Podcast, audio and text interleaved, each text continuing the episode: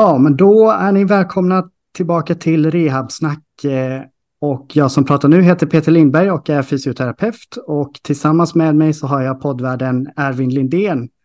Hej Ervin! Hej Peter, kul Du- att vara här och, och få titulera mig själv som poddvärd med eh, ja, bugar och bockar. Jo, men du har ju varit med så många gånger nu. Så det, Det börjar bli tjatigt sig. ja, men det tycker jag faktiskt att du, du, du är en poddvärd eh, nu. Tack. Så Det är bra att du har bestämt det. jag har Det bestämt känns bra för mig att du tar sådana beslut åt mig, för det, det är många beslut jag inte orkar ta själv. Exakt. Ja, eh, men jättekul att, att ha dig med här. Och sen har vi en tredje person, våran gäst i podden idag, eh, som heter så mycket som Hannes Brunner. Välkommen hit Hannes. Tack så mycket. Roligt att vara här. Jättekul att ha dig här. Och eh, vårt tema för den här, det här avsnittet kommer att handla om eh, eh, tortyr, vilket är ju ett, ett mörkt ämne men också ett väldigt viktigt ämne och ett, vad ska man säga, verklighetsbaserat ämne ändå. Det är ju patienter som vi alla träffar inom sjukvården. Så, så det är jättebra att eh, ämnet berörs och belyses, tänker jag. Eh, och jag vill bara säga att vi fick ju kontakt med dig, eller vi träffade dig på, under fysioterapidagarna i Göteborg nu, eh, som var i oktober. Ja, och du, där du hade en föreläsning om just detta ämne, hur man bemöter patienter som har varit med om tortyr. Och både jag, både jag och Ervin tyckte att den var jättebra, din föreläsning, och eh, vi blev väldigt inspirerade och eh, jag ty tyckte att det var ett jättebra ämne, eh, just att belysa problematiken och utmaning, utmaningen eh, som terapeut när man stöter på de här patienterna som har blivit utsatta för det. För det är ju inte alltid att man kanske, man kan inte se det på en person alltid, utan man, man behöver kanske fråga om dem och inte ens då kanske det kommer fram. Eh, Men det kommer vi in på senare. Men hjärtligt välkommen hit till Rehabsnack i alla fall.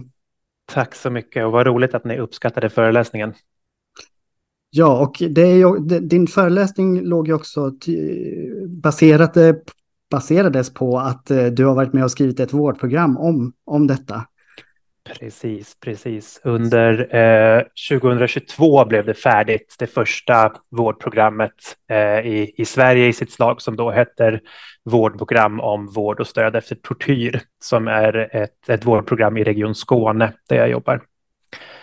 Just det. Eh, Mm, du ska få berätta lite mer om det, eh, mm. vårdprogrammet senare. Men innan vi sätter igång med våra diskussioner här så, så tänkte jag att vi ska ta en liten kort presenta presentation av dig själv.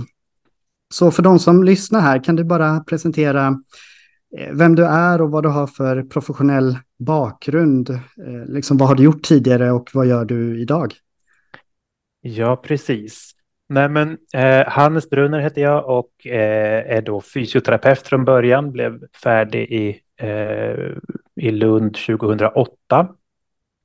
Jobbade sedan eh, ett antal år i Danmark och efter det med eh, i primärvården i Skåne på, på en vårdcentral i Rosengård eh, i Malmö. Och sedan, sedan, eh, sedan 2020 så blev jag då eh, slutade jag vara kliniker och började vara utvecklare på en eh, enhet som hette Kunskapscentrum migration och hälsa. Eh, och det var där jag då blev involverad i det här ämnet. Så senaste tre åren så har jag inte haft några patienter alls utan jobbar nu heltid som eh, som utvecklare på, ja nu heter enheten någonting annat, det ska alltid omorganiseras och så vidare. Men jag är då teamledare på en liten enhet som jobbar med, Eh, med jämlik vårdfrågor för personer från andra länder kan man säga. Eh, och den hör till primärvården i Region Skåne. Mm. Och eh, det här ämnet då, eh, tortyr, eh, nu kommer en lite konstig fråga här, men var, var kommer intresset ifrån? Eller hur, hur blev det just det här ämnet som du ja, eh, Eh, eh, blev inriktad på och eh, också var med och skrev det här vårdprogrammet? Ja, eh, det började väl egentligen under eh, tiden när jag var eh, primärvårdsfysioterapeut i Rosengård, där jag träffade flera av de här, flera patienter som hade blivit utsatta för, för tortyr. Um, och till att börja med så var det ju ja, men egentligen lite som en, en käftsmäll, att det, det rubbar hela ens, hela ens världsbild, att på något sätt förstå att människor kan utsätta varandra för väldigt grymma saker. Eh, och hur långvariga problem och hur stora problem som uppkommer ur det här. Eh, jag känner mig ganska ensam Eh, i den rollen, hade jättesvårt, visste inte vad jag skulle göra med patienterna, tog på mig väldigt mycket ansvar för dem med saker som jag kanske inte egentligen var eh, helt och hållet kompetent till. Eh, men efterhand så fick jag mer och mer eh, samarbete med eh, vår, en kurator på vårdcentralen och vi lyckades hitta fina samarbeten och där, där vi faktiskt ja, men lyckades göra, göra insatser som, som, som förändrade livet lite grann för, för de här patienterna. Um, när jag sen började som utvecklare, då var det inte för att just utveckla det här med, med eh, vårdprogrammet om, om tortyr, utan det var ett projekt som hade startat upp strax innan jag började där. Ehm, men jag blev då involverad i projektet till att börja med som då rehab-specialist, eh, att, att kunna eh, vara med och ta fram Eh, den delen, alltså vad, vilka, vilka typer av skador skulle man kunna se, vad skulle man kunna göra med svaret eh, när det gäller eh, muskuloskeletala skador till exempel. Men efterhand så blev det en större och större roll eh, och till slut var jag en av tre författare till det här vårdprogrammet då. Mm. Men får jag flika in med en fråga bara? Så att jag blir lite nyfiken på din upptäcktsresa, liksom, den kliniska, liksom hur det började uppdagas kanske för dig vad det var du tittade på med patienten som kom. Det, här, jag tänker, det, det står ju liksom inte i sökorsaken eller i bokningen, så här, tortyr. Mm. Utan det här är någonting du, gissar jag, listar ut med tid. Jag, jag, förstår du min fråga typ? Och har du något att dela med dig av som man förstår kanske någonstans också så här. Vi kommer gå in på de här delarna kanske man mm. känner igen det såklart också senare. Men liksom vad som var i din kliniska resa med de här personerna? Ja, vad ska man säga? Till att börja med så när de första där jag var med och, och upptäckte att eh, personer hade varit utsatt för tortyr, där var det ju eh, personer med väldigt uppenbara skador.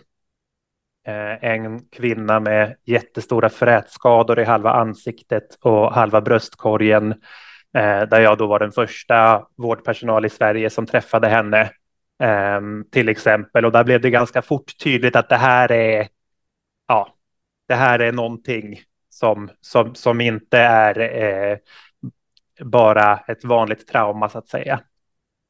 Um, och då kom vi lite in på vad som hade hänt och med eh, att, att hon hade varit fängslad och så vidare. Sen så reddes själva frågorna, det, det, det tog då eh, Eh, det psykosociala teamet vidare med, med henne, men hon fortsatte att träna med mig eh, och så där. Och sen så har det varit på lite olika sätt. Det har också varit patienter som har varit eh, upptäckta som tortyröverlevare hos, hos andra professioner som har blivit hänvisade till mig för att hjälpa till med smärta till exempel. Um, men det är lite olika och, och, det är ju lättare att upptäcka de som har eh, stora eh, synliga eh, skador så att säga. Men det, det, är ju långt ifrån alla. Mm. Mm. Ja, men tack eh, för, för det. Precis som du säger, det, vissa bär ju på synliga sår och vissa bär på osynliga svår, sår. Lite som vi, det, ja, Peter i alla fall gemensamma intresse med smärta när man bär på den här osynliga problematiken som ingen annan ser. Uh, och hur man faktiskt upptäcker vad den bottnar i. Det är ju en, en upptäcktsresa även för, för oss som jobbar med det här. Mm, mm. Men man kan väl säga att jag tror att jag agerade då som, som väldigt många andra kliniker i många vårdprofessioner, att man upptäcker det när det är ganska uppenbart. Eh, och jag använde ingen systematik på den tiden. Eh, jo, lite grann, lite mer i slutet av min kliniska bana. Eh, men, men det är ju någonting som, som har blivit väldigt tydligt under arbetet med vårdprogrammet att precis som så många andra saker inom vården så bästa sättet att ställa svåra frågor och fråga om jobbiga saker det är att göra det ofta. Um, och ja, samma med den här frågan egentligen. Det blir en typ av exponering då för sig själv. Alltså att man ställer frågan om och om igen så blir det lite lättare kanske.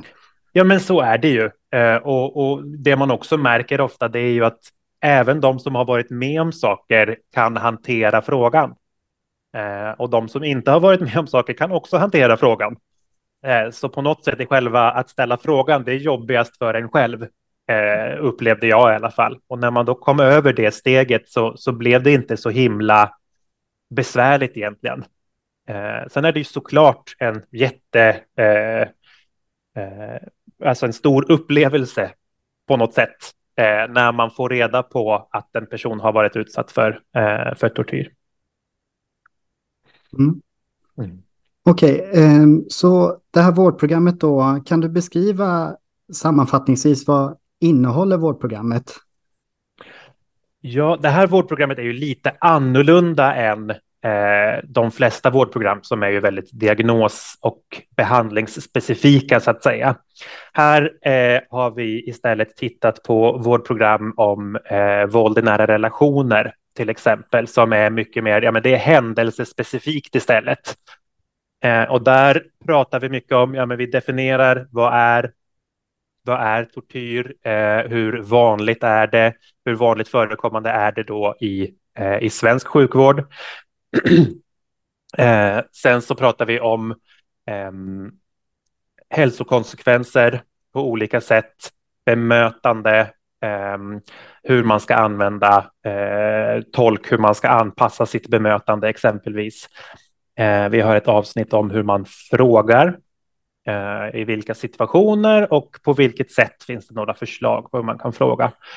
Och så är det då diagnostik, eh, alltså diagnoskoder, journalföring, eh, lite intyg som då är relevant framförallt för läkare som kan behöva skriva, skriva intyg till exempelvis Migrationsverket för de här patienterna eller i andra situationer.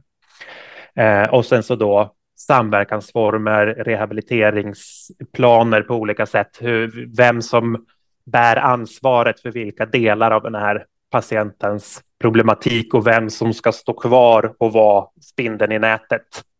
Eh, för det är ofta ett problem att eh, eh vår specialiserade sjukvård bygger mycket på att man ska, man ska ha, vi ska vara specialister på en enda sak. Men när man då har många problem som påverkar varandra så blir det, eh, blir det ofta svårt att samverka med varandra. Mm. Mm. Ja, jättebra arbete, verkligen. Och eh, nu kommer kanske en lite dum fråga, eller, men också viktig. Eh, varför är detta viktigt, tycker, tycker du, eh, med att, ja, detta ämne och eh, just att ni jobbade fram det här vårdprogrammet? Jo, det är ju för att det är eh, så mycket mer förekommande än vad de allra flesta tror. Eh, jag skulle bli väldigt förvånad om Eh, de lyssnare som vi har här idag inte har träffat tortyröverlevare. Eh, vi vet ju inte hur, hur många som eh, blir utsatta för tortyr. Det är de länder där det sker, de för ju inte direkt statistik över det här. Eh, men man brukar säga att det är i alla fall hundra av världens länder, säkert mer, där tortyr förekommer. Eh, vi vet att Eh, I vissa länder där det finns stora då migrantpopulationer i Sverige så är det väldigt, väldigt vanligt förekommande att man har varit utsatt för tortyr. Eh, exempelvis gjorde Röda Korset en studie 2016 som visade att eh, ungefär 30 procent av de som kom från Syrien det året hade blivit utsatta för tortyr. Det är stora siffror alltså ändå. Det är väldigt stora siffror och hur många kom 2016? 160 000. Um, och, ja, men det finns lite olika sätt att räkna på det, men, men om man tittar på de, de sätt som finns så kan vi konstatera att ja, men det är kanske en, två, kanske tre procent av Sveriges befolkning Eh, och det är i storleksordningen hälften så många som har typ 2-diabetes. Eh, så varannan gång ni träffar någon med typ 2-diabetes så har ni nog också träffat en tortyröverlevare. Eh, och det gör ju det här väldigt, väldigt angeläget. För de allra flesta har träffat de här patienterna. De finns överallt i sjukvården, men vi vet inte om det. Mm. Ja, och eh, innan vi fortsätter med eh, våra frågor så tänkte jag att eh, du ska få redogöra lite för vad tortyr är. Det finns kanske olika definitioner, eller hur ser det ut? Det finns ju olika definitioner. Eh, och tortyr, det är ju... Ehm, det har ju olika typer av specifika juridiska definitioner som, eh, som skiljer sig bara från grymhet, så att säga, eller våld. Eh, när vi möter patienten så kommer inte det vara så himla eh, relevant egentligen, men det säger någonting samtidigt om vad det är pers personen har varit utsatt för. Och, eh, FN har en tortyrkonvention där de har en definition där det handlar om att det ska vara eh, en, ett svårt lidande, eh, att det ska vara en medveten handling eh, och att eh, det ska utföras med ett syfte, eh, tortyren. Eh, och syftet är då ofta att skrämma, att förnedra, att se till att en grupp inte utför handlingar, att eh, eh, att hota någon annan person som man vill påverka genom att, att till exempel till, tillfångata eh, och tortera anhöriga till den personen. Eh, och det är ofta kollektiv bestraffning. Det kan handla om att avskräcka från aktivitet på olika sätt eller att kontrollera en folkgrupp. Um, och sen då det sista i definitionen, det handlar om vem det är som är förövaren. Eh, och för att eh, ett brott ska uppgå till tortyr så är det då att det ska vara en företrädare för en stat eller liknande, eh, en, en organisation som de facto har kontroll över ett, över ett område. Man kan prata om eh, IS eller eh, Boko Haram eller FARC-gerillan på, eh, på den tiden. Um, så det här är ju då någonting som är eh, mer eller mindre legitimerat av, av staten på olika sätt. Eh, och det gör ju också att personen hamnar i en väldigt, väldigt svår situation. Man har ingen att gå till. Det finns ingen att lita på eh, i, i samhället ut, utanför sin, kanske sin egen familj eller den typen av kretsar. Just det. Ja, men tack för den eh, redogörelsen, för det är ju inte så enkelt. Och när du berättar detta så tänker jag på att eh, det, det, kan ju såklart vara så att patienterna inte själva är medvetna om att de har blivit utsatta för tortyr. Nej, så kan det absolut vara. Eh, och, och det här själva tortyrdefinitionen, den är ju inte viktig i vårdmötet egentligen. Eh, och det är ingenting som jag tänker att vårdpersonal ska gräva i något särskilt. Eh, men det är viktigt, precis som i många andra situationer, så behöver man ha eh, en lite djupare kunskap själv för att komma, eh, kunna möta patienten så att säga. Just det. Ehm, för det, för det kanske eh, spontana man, många tänker på när man pratar om tortyr är väl typ Rambo som hänger upphängd liksom och piskas eller, mm. ja, eller Braveheart med, som ligger. Men så behöver det inte alltid vara. Eh, utan det kan ju se ut på att man isolerar någon till exempel i en, i en cell eller ja. Precis. Nej, det, det finns absolut exempel på väldigt, eh, så att säga, eh, eh, Ehm, väldigt avancerade tortyrmetoder och det går också lite så att säga någon slags mode i vilka metoder som används och i vilka regioner. Men generellt så kan man säga att det vanligaste det är olika typer av trubbigt våld.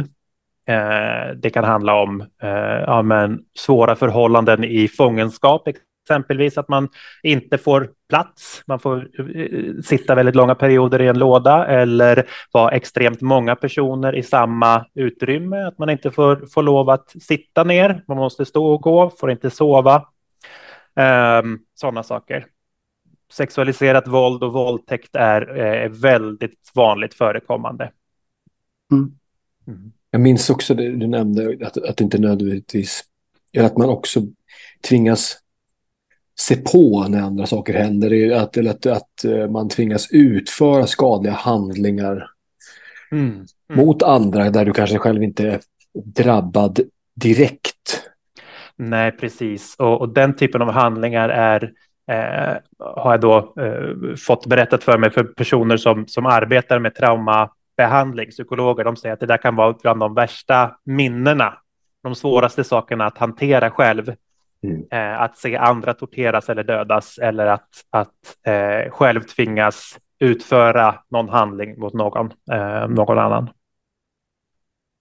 Jag tänkte på, jag läste en, en, en kort eh, en kille som följer, som, jag vet inte varför, men han eh, ja, redogjorde i alla fall för att han blev slagen av sin mamma och han beskriver väldigt tydligt, han föreläser om eh, barns eh, ja, trauman och sånt där.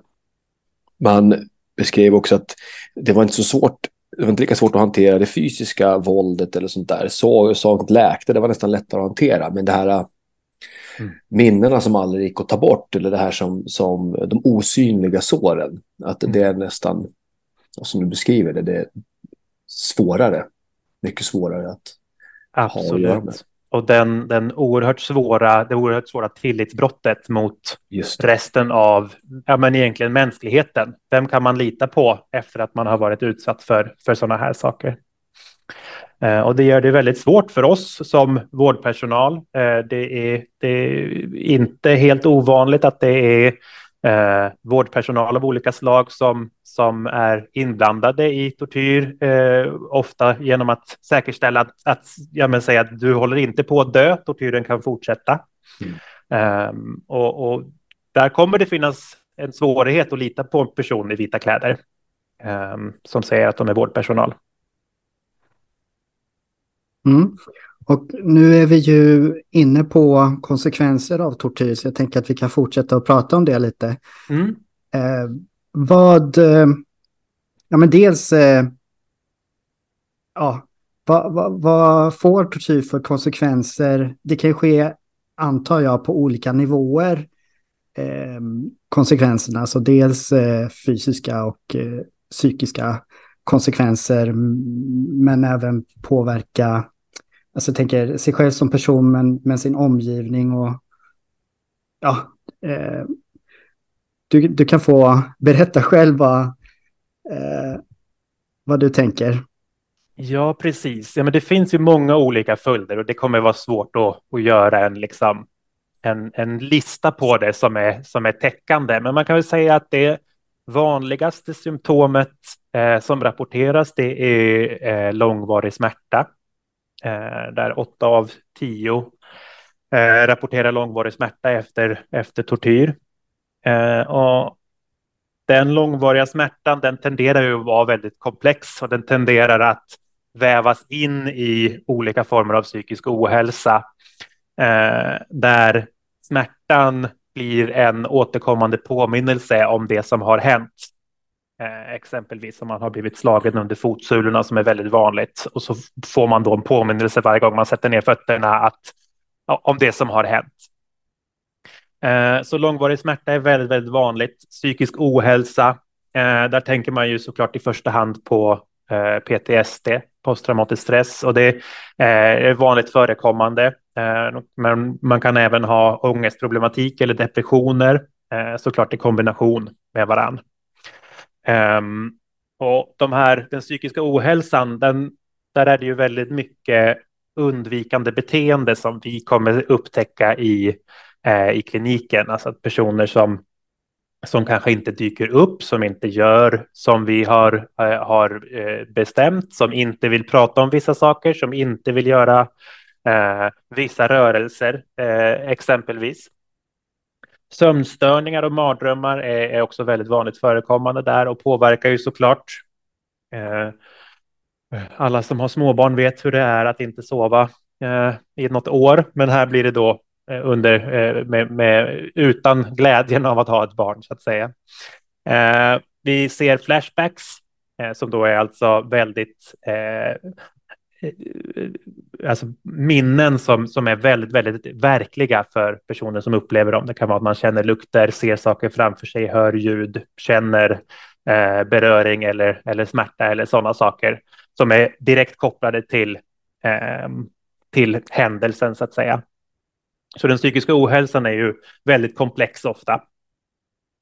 Eh, det finns också många eh, olika former av följder efter sexuellt våld som är vanligt förekommande och det är återigen smärtproblem, kanske framförallt smärta i ländrygg, bäcken, höfter, eh, munhåla ehm, och, och där. Det kan vara sexuellt överförbara sjukdomar, ehm, graviditet, Eh, en, någon, en sån följd av sexuellt våld som eh, lätt glöms bort, tänker jag. Um, och där är det ju ja, jag har också haft exempel på patienter som har haft med sig ett barn och berättar och så börjar man räkna efter att okej, okay, du är i den här åldern, alltså med stor sannolikhet eh, en, en följd av sexuellt våld, eh, våldtäkt under tortyr. Eh, sen kan vi ha alla typer av muskuloskeletala besvär såklart. Eh, Många eh, kan han, det kan handla om, om axlar som har varit ur led. Det kan handla om eh, muskelskador, stickskador, brännskador eh, i, i, muskel och bindväv och sådana saker. Frakturer såklart. Eh, och när det handlar om de muskuloskeletala besvären så kan det också vara lite svårare att känna igen på något sätt, för det kan också handla om, om eh, trauman som har, eh, har varit väldigt underbehandlade.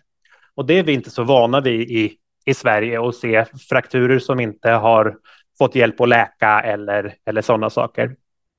Um, och så finns det då en, en väldigt stor eh, grad av rörelserädsla hos de här patienterna. För att en rörelse kanske påminner väldigt mycket, skapar en flashback eh, och så har vi ett undvikande beteende där. Eh, det finns en rad nervskador på olika sätt. Dels centrala med, med traumatiska hjärnskador eller eh, som kan vara då eh, följd av, av eh, slag mot huvudet eller kvävning eller undernäring till exempel. Ehm, det kan finnas neurogen smärta, ehm, perifera nervskador efter exempelvis eh, slag på fotsulorna igen eller eh, tortyr med elektricitet. Um, och sen så finns det även andra, det kan finnas eh, allt möjligt. Eh, hudåkommor, problem med magtarm, eh, tänder, munhåla eh, och så en, en ökad risk för eh, Eh, för typ 2-diabetes, för hjärt-kärlsjukdomar, vissa cancerformer. Ehm, så att det är väldigt, väldigt brett ehm, men det här är ja, men ett, ett axplock och, och saker som ändå är relativt vanliga att se, tänker jag. Bara hänga lite för, i, i, i det här symptomprofilen, eller vad man ska säga. Det, blir, det tog en annan höjd när jag tänkte på när du sa ja, men, hur smärtan, smärta i sig, smärtupplevelsen är för en person som upplevt eller genomgått tortyr är också en påminnelse vad man varit med om. Alltså hur, hur det blir så otroligt, det tar en helt annan nivå av hur det inre känslo och tankelivet går hand i hand med vad som händer. Som vi har så svårt att i icke-tortyrsammanhang, när vi bara träffar människor där vi ändå försöker göra den här traggliga pedagogiska delen om att ja, hur vi mår och känner och tycker om oss själva påverkar också till viss del också hur, upplevelsen av smärta. Mm. Men här är det ju så här, här är det nästan fullkomligt okontroversiellt att man så här, ja det blir ju, här kan man ju nästan förstå det. Eh.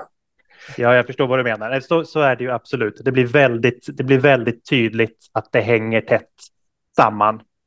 Um, det där. Um, så är det verkligen. Och, och, det är också en grupp där det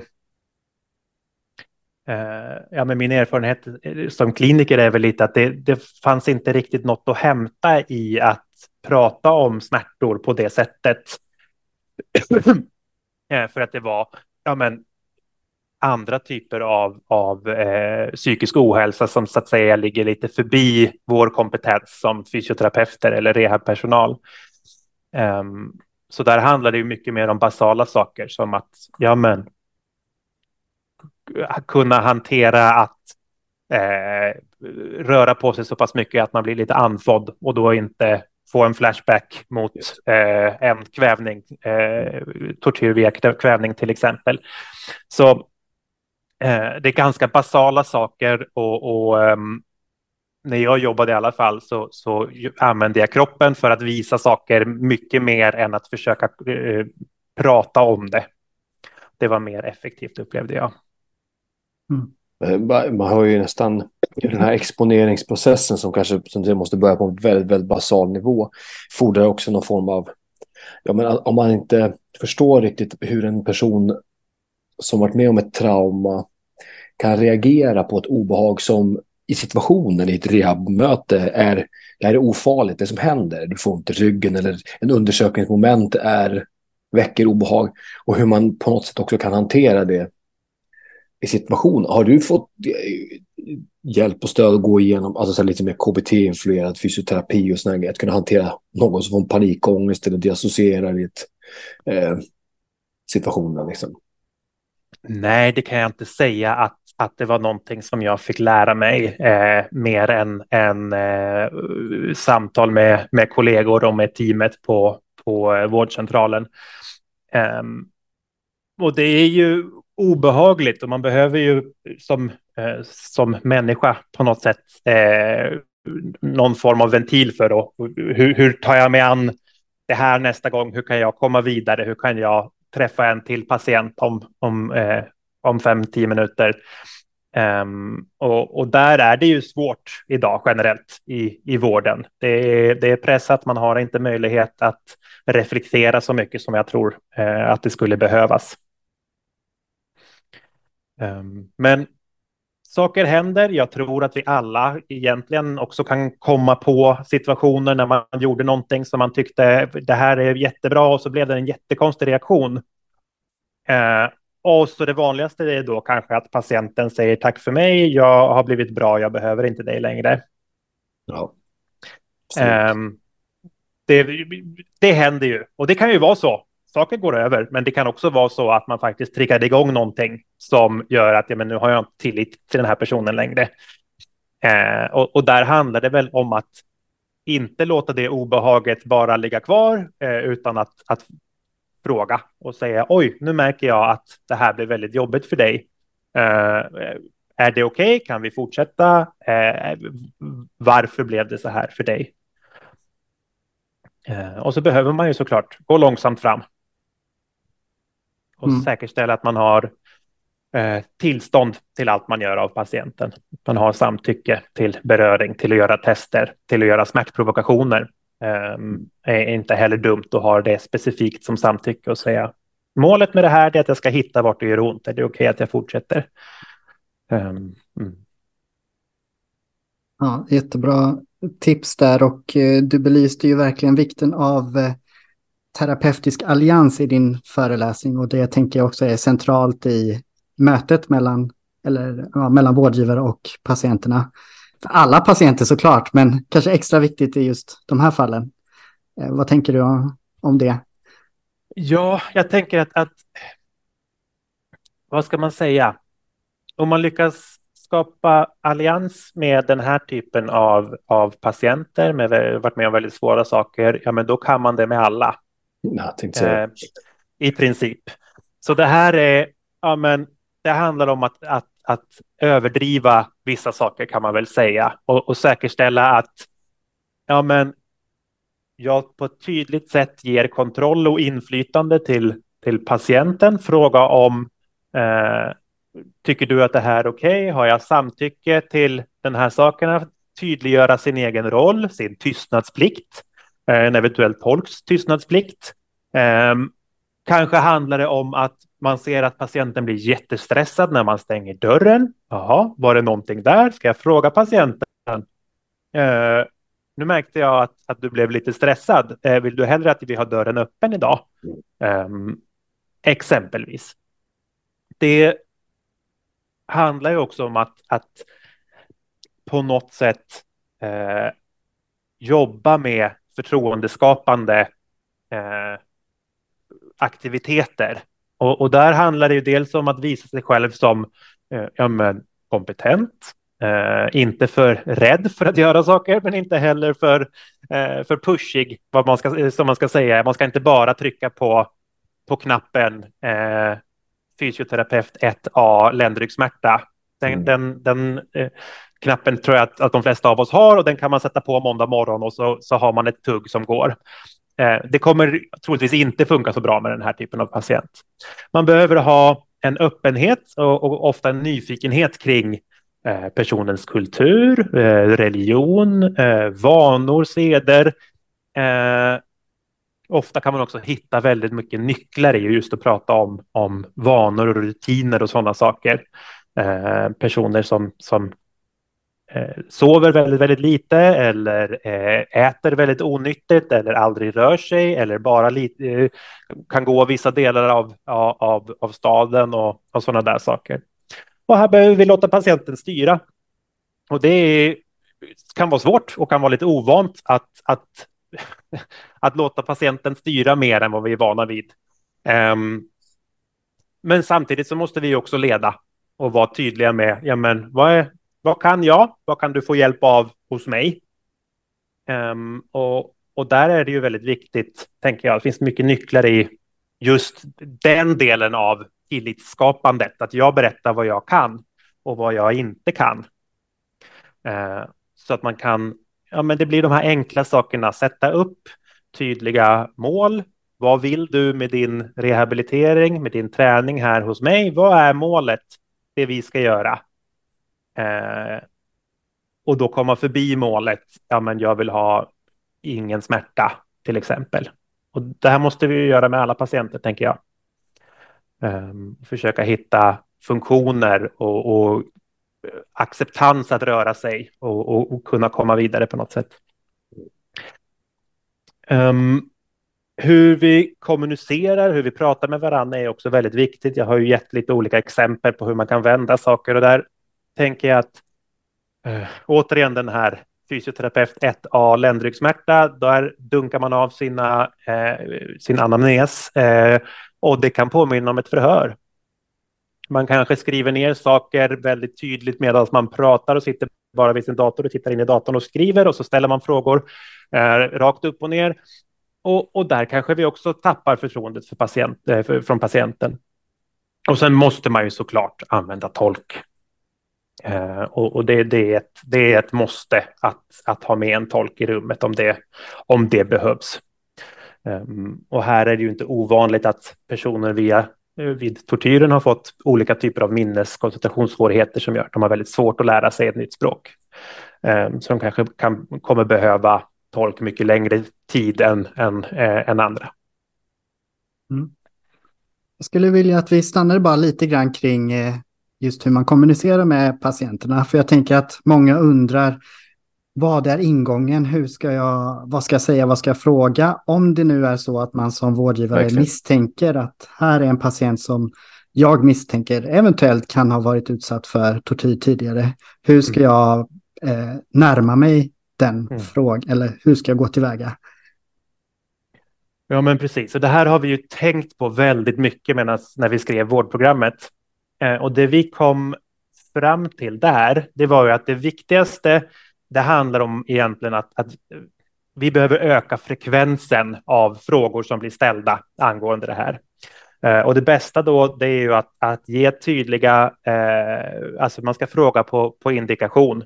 Och de indikatorerna det är då eh, ja, men personer med flykt eller krig, eh, flykt, flykt, från krig och förtryck i anamnesen, Eh, personer från andra länder med psykisk ohälsa eller långvarig smärta, eller om vi då upptäcker en eh, oväntad reaktion.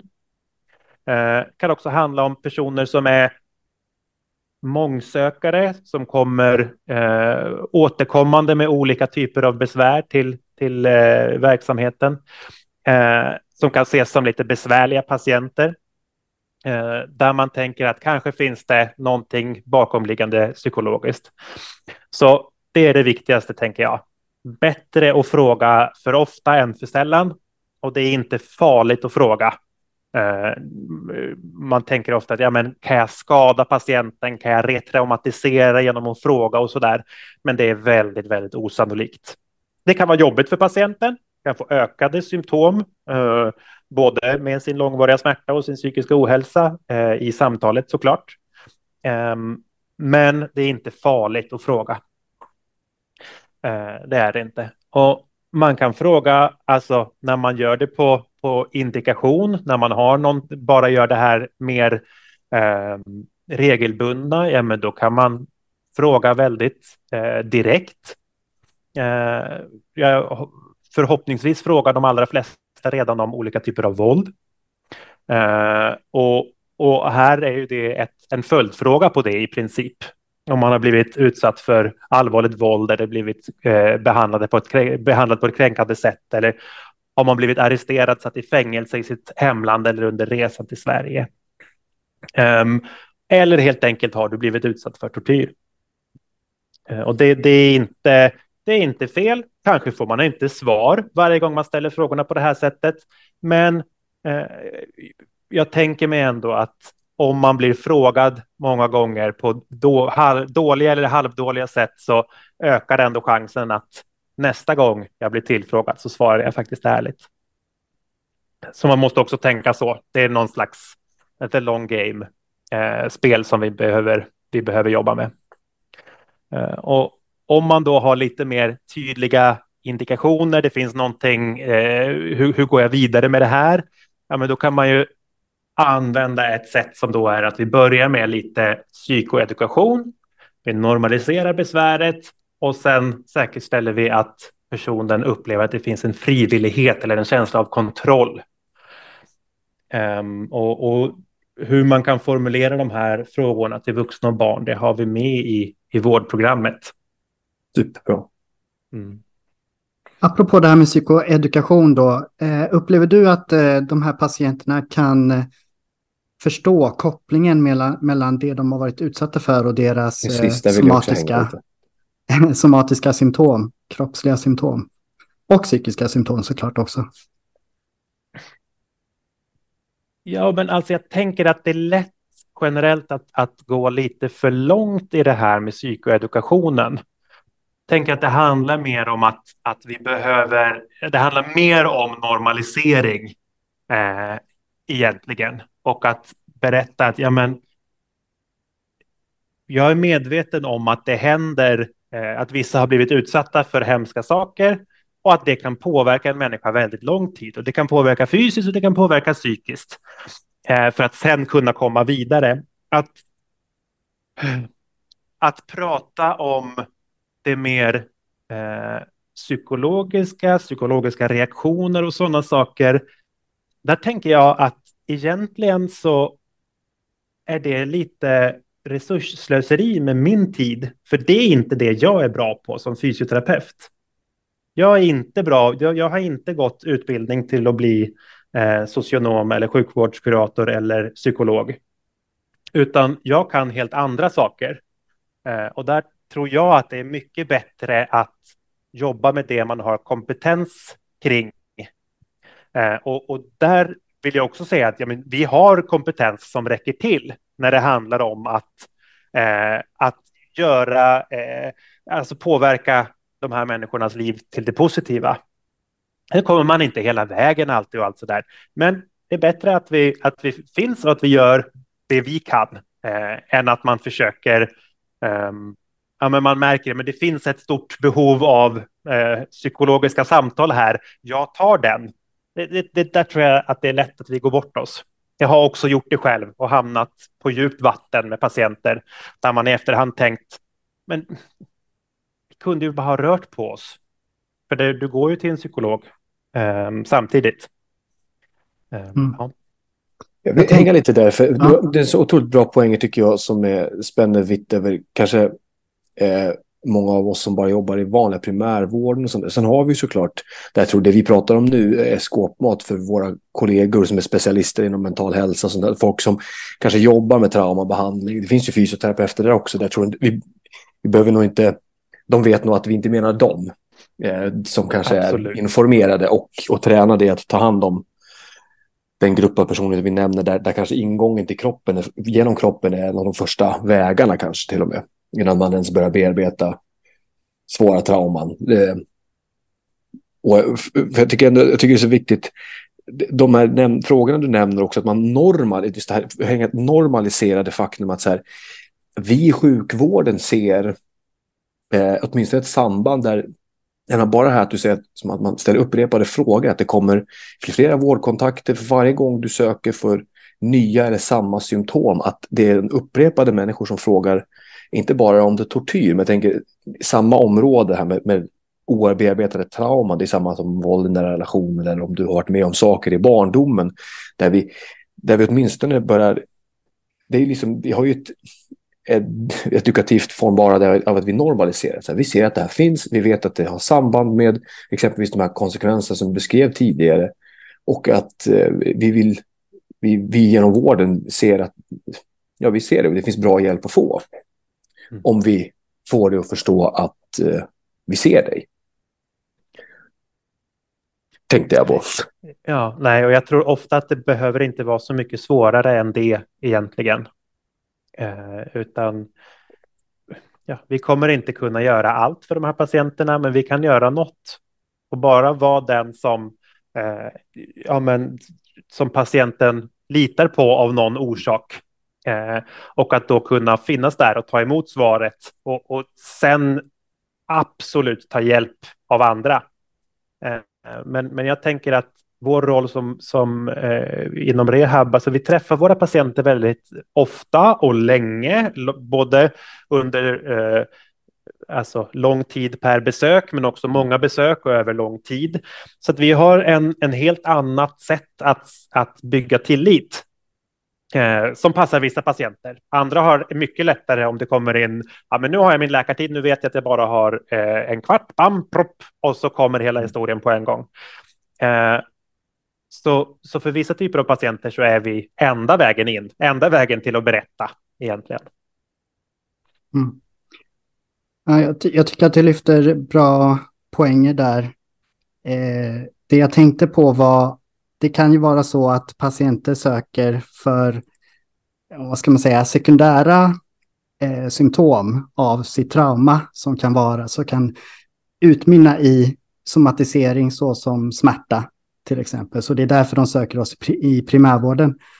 Och säger då att de inte har en psykologkontakt, då skulle ju det kunna vara viktigt för oss att förklara eller komma in på varför det är viktigt. Eh, och där tänker jag att någon typ av koppling behöver man förstå ändå att det man varit med om kan ha konsekvenser på det psykiska och fysiska måendet. Och, och varför en psykolog skulle kunna vara till hjälp. För det kan vara, eh, som patient, en del patienter blir ju ganska defensiva och frågar, jag söker ju för ont i min axel eller rygg.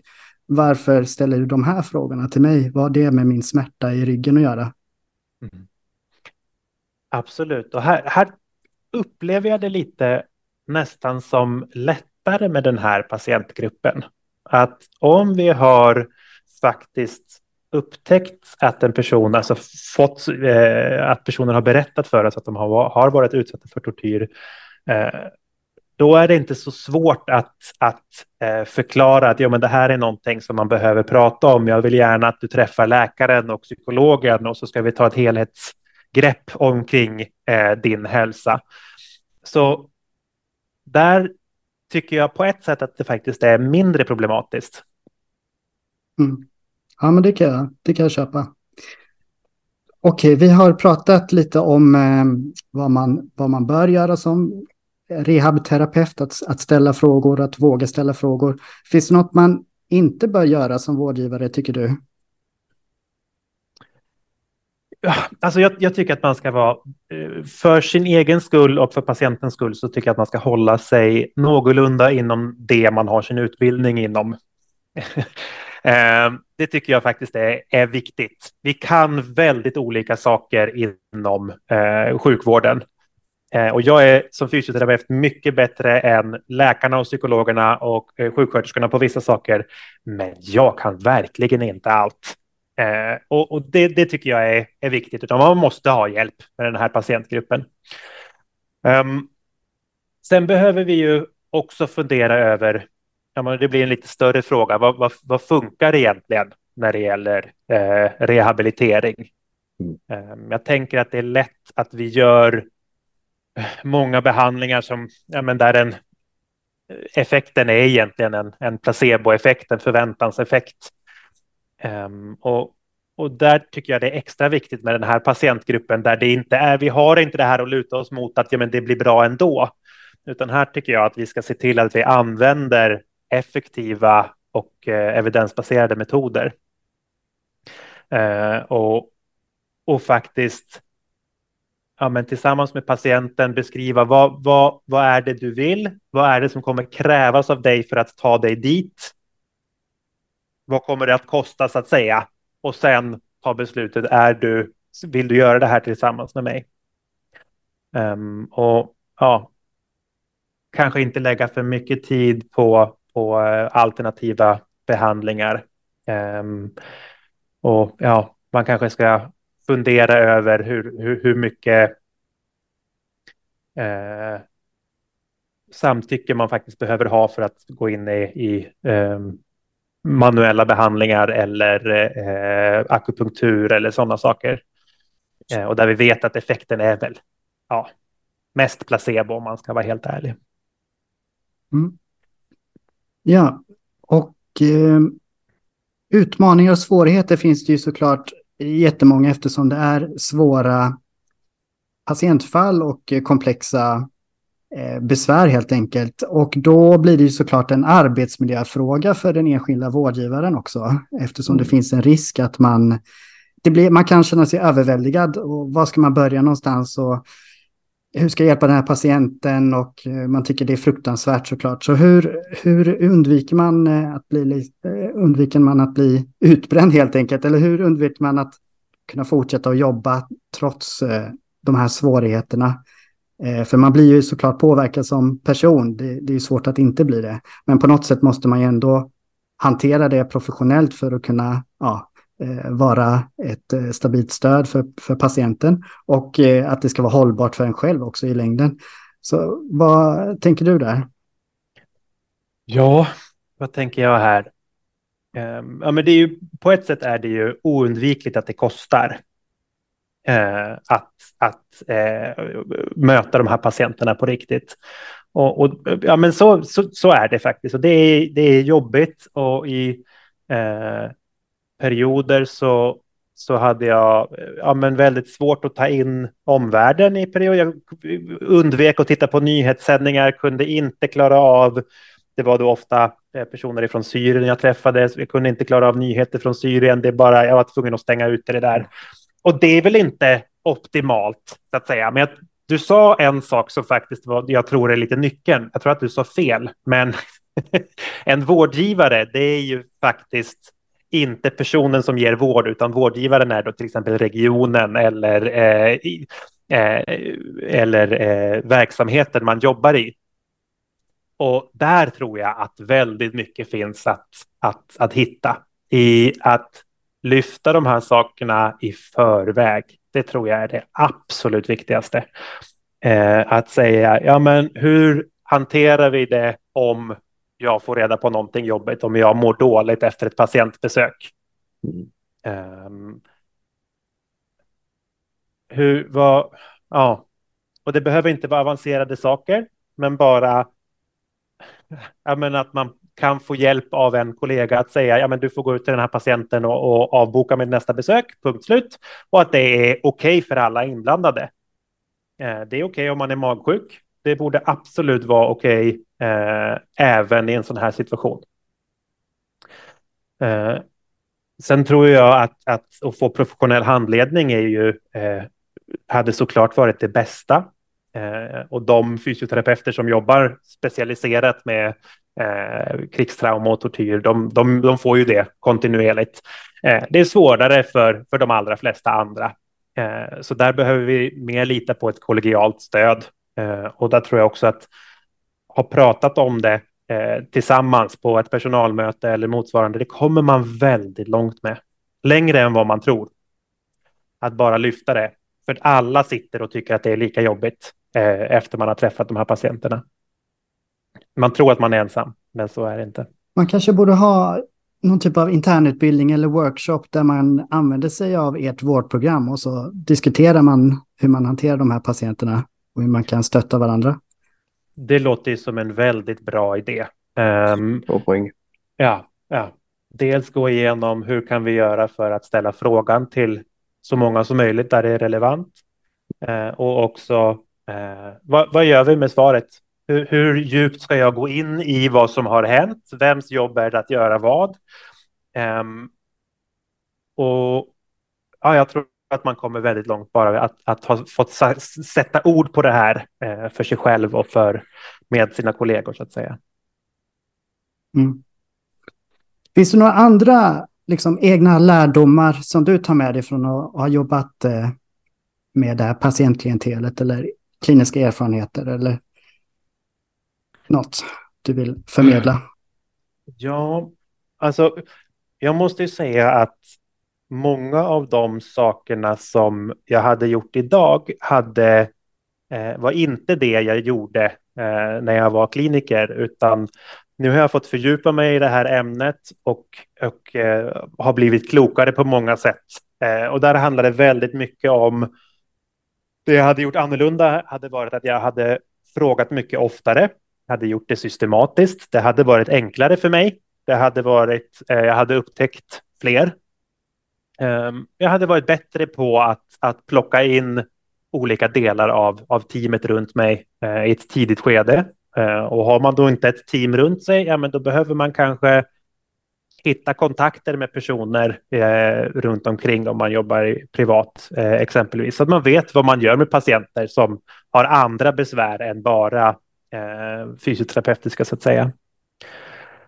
Eh, sen hade jag nog varit bättre på att ta hand om mig själv och säkerställa att det fanns en, eh, en samsyn i gruppen. Jag gjorde ibland sådana här helt idiotiska eh, i efterhand. Eh, Ja, men rationaliseringar, att jag, ja, men man får höra en jättejobbig historia och så tittar man på klockan och så säger man okej, okay, men om jag, jag tar fem minuter och gråter och så får jag bli fem minuter försenad till nästa patient. Och det är ju inte hållbart. Um, det är det inte. Uh, och, och Ja, men där tror jag att, att det hade varit. Jag tror att, att jag har kollegor som, som var i samma sits, men vi pratade inte riktigt om det. Framförallt inte i förväg. Um, och, mm. Ja, men detta är ju alla typer av svåra, komplexa patienter och problematik är ju en stor utmaning för primärvården, tänker jag, eftersom att den är ju inte riktigt byggd för det. Alltså förutsättningarna finns ju inte alltid där. Så det är ju en, en stor utmaning för många just med tid och resurser och eh, tid för reflektion, tid för eh, anamnes, tid för journalskrivning, tid för handledning och kollegialt eh, liksom, diskussioner och sådär som är, som är viktiga. Um, men, men där, eh, ja, man får väl kanske komma överens med eh, sin chef och, och, kollegor hur man ska lägga upp det helt enkelt. Um, eller vad tänker du? Finns, hur, hur kan man skapa mer tid? Ja, det är ju alltid en så himla svår utmaning det där.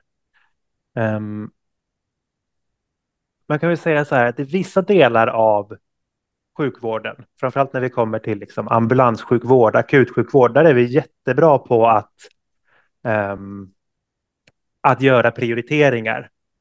Vem ska komma först? Vem har egentligen det största behovet? Vem kan vänta?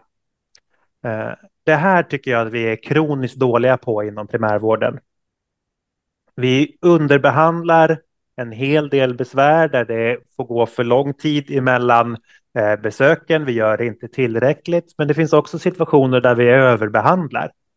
Ehm, hur många behandlingar gör vi på någon med uh, akut lumbago exempelvis? Hur många gånger får de träffa oss? Uh, och hur stor skillnad gör det? Där, där vi vet ju att det går över av sig själv ändå, eh, i, i princip helt oavsett vad vi sysslar med. Och det går ändå ganska fort. Eh, det känns inte så när, för personen såklart, men, men i, i det stora hela. Så jag tror att det finns någonting där som vi behöver rota i och som är svårt i det systemet vi har nu och med den ekonomiska styrningen och man ska jaga pinnar och, och sådana där saker. Men, men det är ju inte egentligen det som är vårdens uppgift, utan det är ju så god hälsa som möjligt till människor och de som har störst behov ska få mest vård. Eh, och det, ja, det är en utmaning eh, som, som vi får jobba med länge tror jag.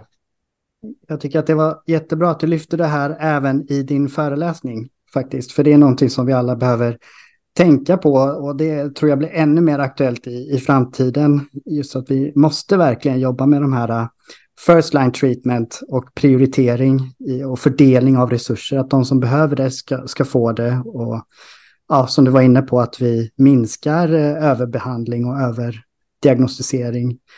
Och minskar underbehandlingen också då. Mm. Det är två personer som gynnas av att våga bryta den här kulturen som vi, det är lite tvång, att liksom ha så här 20-30 minuters konsultationer. Som du också tar, det är dels personer som kommer in som har ett, jag förstår ju också någonstans Hans, du närmast, det är ju sällan du har 20-30 minuters besök med en sån här person. Utan det är väl åtminstone en timme, eller 45. Så var det absolut, ja.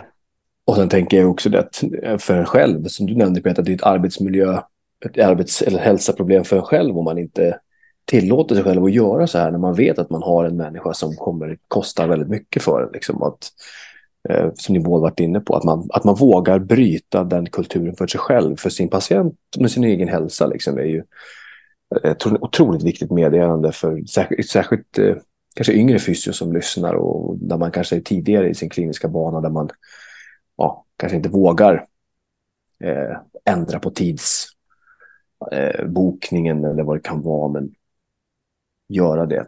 Jag vet att jag själv eh, behövt rucka mycket på eh, tidsgränser som eh, över tid när man träffar svårare och mer komplexa problem. Och det beror på om man väljer att se det eller inte. Men när man uppenbarligen märker att det här är en person som behöver mer tid och jag behöver mer tid för att ta hand om den här personen. Mm. Gör det då. Mm. Ja, hörni, vi ska, vi ska börja avrunda här, men Hannes, finns det någonting som du vill eh, lägga till eller något du tycker är värt att lyfta eller någonting som vi har missat? Eller känner, känner du dig okej, okay, nöjd? Jag känner mig egentligen väldigt nöjd med de här frågorna. Det har varit jätteroligt att prata med er. Um, jag brukar när jag föreläser om det här så brukar jag avsluta med eh, en väldigt, väldigt kort sammanfattning. Så den kan jag ta nu också. Jättegärna. Det handlar om att Perfekt. Det här är mycket vanligare än vi tror. Du har redan träffat de här patienterna, men visste du om det? Konsekvenserna hälsomässigt är eh, ja, men värre än vad man eh, vill tro och mer komplexa än vad man vill tro. Men allas vår kompetens som enskild vårdpersonal räcker väldigt långt om vi vågar fråga och att vi har en, en enkel plan efteråt att vad gör vi med det här svaret. Vi behöver inte vara specialister. Vi kan massor som faktiskt kan hjälpa den här patientgruppen. Snyggt, jättebra sammanfattat verkligen. Både lyfta fram problemet men också att det finns saker som vi faktiskt kan göra. Eh, så det är ju viktigt budskap. Ja, men då så hörni, jag tycker att det har varit jättespännande att ha med dig, ha med dig här Hannes och vi hänvisar Verkligen. till eh, vårdprogrammet som, som finns ju tillgängligt. Eh, vi lägger upp eh, länken också i avsnittet här. Ja, men, eh, mm. men stort tack Hannes eh, för att du tog dig tid att vara med i podden. Tack så jättemycket för att ni bjöd in mig.